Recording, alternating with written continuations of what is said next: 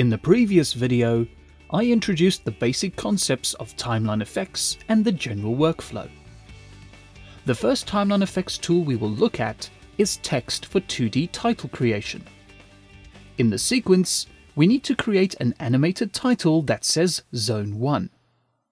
In the previous video, you saw how the timeline effects could be added to a segment or gap segment. When it comes to titling, I normally use gap effects above the edit so we can adjust the length of the title as well as fade it in and out. You can start off by selecting the segment you want the title to go over. Move the focus point up to the next video track.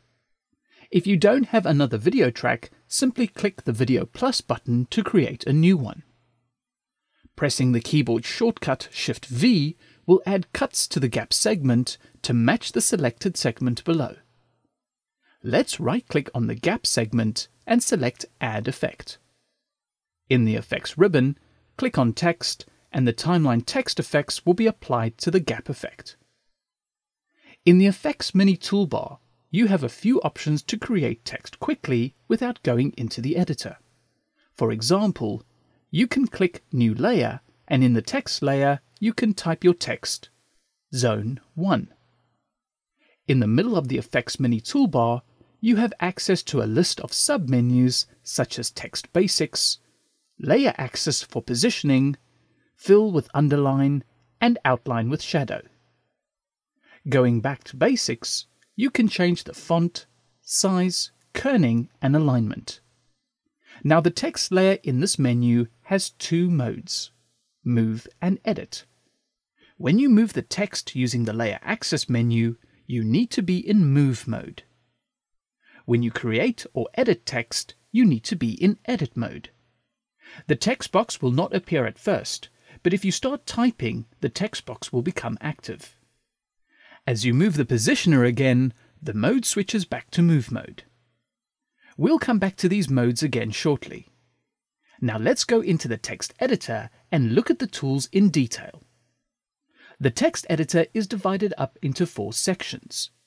Starting on the left, you have all the color attributes such as text color, outline, and shadow. The next section deals with the font and paragraph options. The third section is the character channels and text path tools. These three sections will always be displayed in the interface.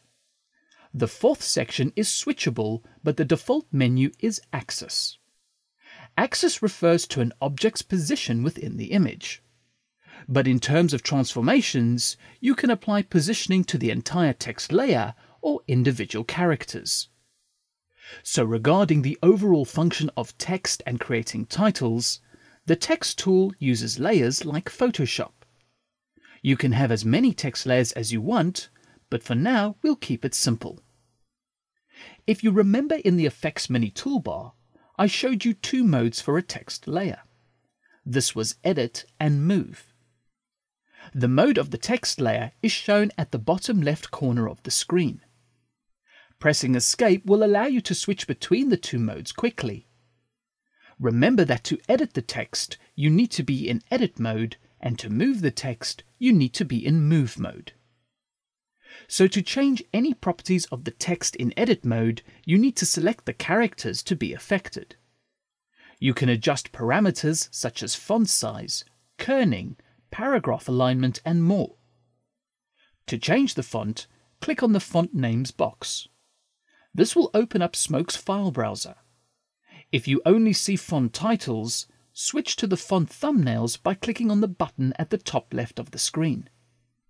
If your thumbnails appear to be grey, simply click on the Generate Proxy button and Smoke will create the font previews for you. Smoke supports a variety of different fonts.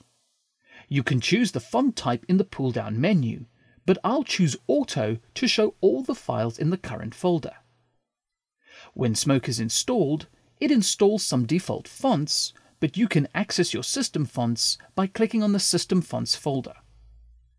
One useful point worth remembering is that Smoke does not require you to install the font into the Mac OS Fonts folder in order to use it so you don't have to have thousands of fonts installed just to access them.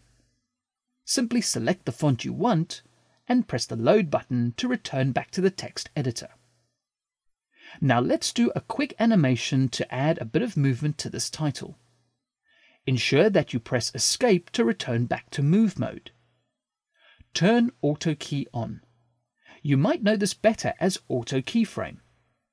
Go to the beginning of the segment and position the text at the top of the screen. Go to the last frame and position the text at the bottom of the screen. Turn Auto Key off. When you scrub the time bar, you can see the vertical movement you have created.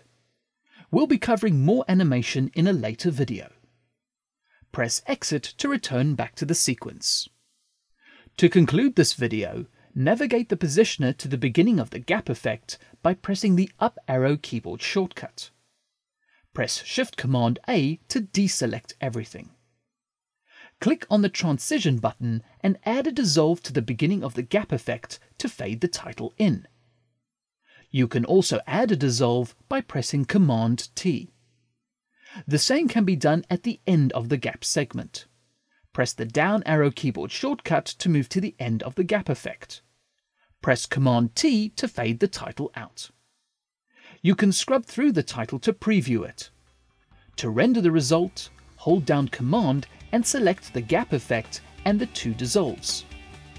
Press the render button or press backslash to start the render. Once Smoke has processed the selection, you will be able to play back the final result. In the next video, we'll cover speed changes using Smoke's Time Warp tool.